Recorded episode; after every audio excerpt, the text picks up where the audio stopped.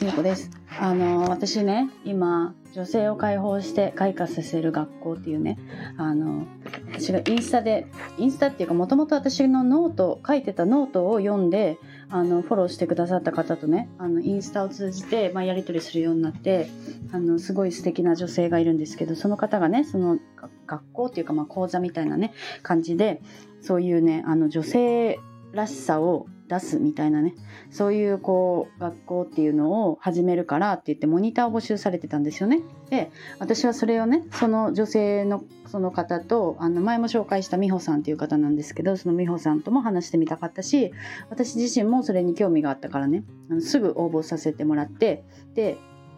今日ねあの今収録してるこの日の朝に4回目のねあのここあのZoomでねお話をしたんですよね。これが全部で5回あるんですけどそれが今日4回目で。今回はねあの自撮りをするっていうね自分であの写真をね自分の写真を撮るっていう回だったんですよね。でもその Zoomの最中にねとりあえずあの自分であの自撮りで写真を何枚か撮ってみてあの送ってくださいって言われてあの撮ったわけですよ。自分の写真をね。もう普通にあの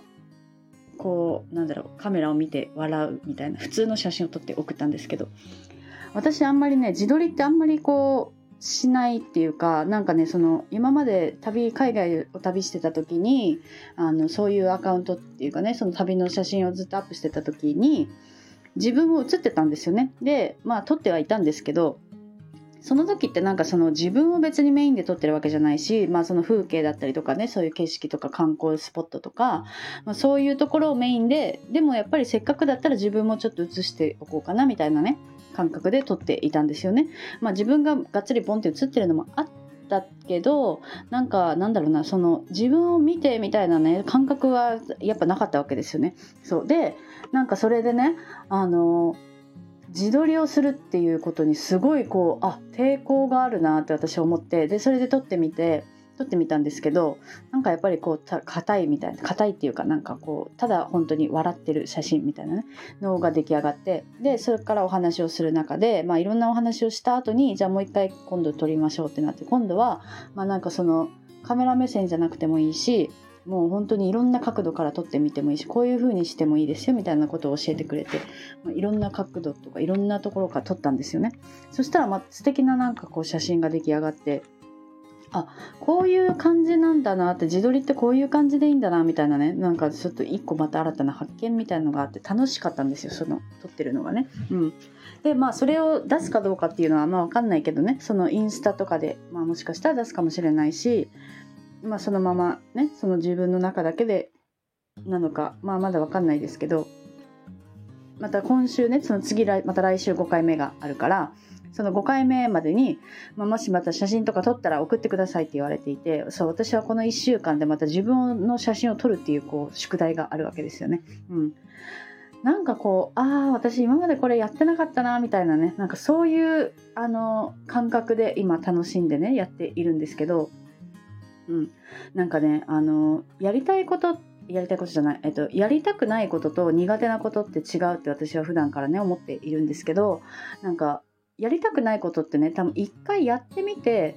あのすごく嫌だなっていう気持ちがあるとかそういうのはねやりたくないこととして認識していいと思うんですけどやったこともないのに苦手だなとかやりたくないなとかってねすごくこうもったいないっていうか誰でもその感情ってあると思うんですよね。まあ、例えば私だったら、まあ、スタイフの配信だったりとかこの人前で喋るのが嫌だから音声配信はしたくないこれはやりたくないことじゃなくてただの苦手なことだったんですよね。であの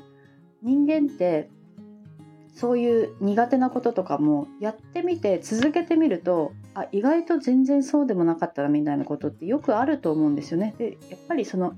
生まれた時から何でもできる人っていないからみんなそうやっていろんなこう練習をしたりとかこう積み重ねでそこまで来ている人たちばっかりだと思うんですよね。その才能があるって思って見ている人でさえもなんかこう練習をしてねこう積み重ねた結果その今があるっていう人もが大半だと思うんですよね。うん、だからなんかこう私はねそうやって今スタイフを始めて100回以上を配信しているけど、まあ、なんかそのやっぱりその自分が話が上手とはやっぱり思わないけどなんかその最初の時よりもその苦手意識っていうのはもうなくなったなっていう感覚なんですよね。うん、でもそれって私がそうやってやり続けてきた結果であって最初からそうやってできてきたできていたわけじゃないし、うん、なんかねその苦手なことこそあの挑戦してみる価値があるなって思うんですよね。うん、であの挑戦してみる価値があるっていうかやらなきゃ分かんないからあの苦手そのやったことないから怖いとか苦手とか恐怖心があるものっていうのは絶対やっぱり一度はトライするべきだなって思うんですよね。まあその本当に嫌すぎて無理とかだったらまあねそれはそんなまあ仕方ないっていうか、まあ、分かんないけどなんかその私はね私はその恐怖とか不安とかの感情をすごく大切にしているんですよね。前もその手帳とかノートのお話しした時にしたと思うんですけどあの恐怖とか不安って絶対やっぱりやったことないことをする時に出てくる感情なんですよね、うん、でもそれはそのやりたくないとはまた違うからで結局そうやってどう何を練習するかで未来も変わるってね言ってる方もいたしあの練習をしてみないとできるようにはならないと思うんですよね、うん、だからそういう例えば音声配信とか動画配信とか、まあ、私は動画配信はやったことないけど、まあ、それはあのできるようになったら始めるんじゃなくてもう最初に始めるから初めてやっていくからできるようになっていくんですよね。なんかそういうことをあの私は日々ね、まあ、意識したいというかそのやりたくないと思思うことでもやったことないことだったら一一度やってみるっていうのをね私は今の人生では大切にしていることかなと思って、まあ、今日改めてねそのズームをして自撮りをした時にねちょっと思いました、うん、なんかその自撮りは私はその抵抗がやっぱりあったしあったけど、まあ、これからちょっとねあのいろんなこうふとした瞬間とかにね自分の写真を撮ってみようかなっていうね、まあ、宿題にもなっているから、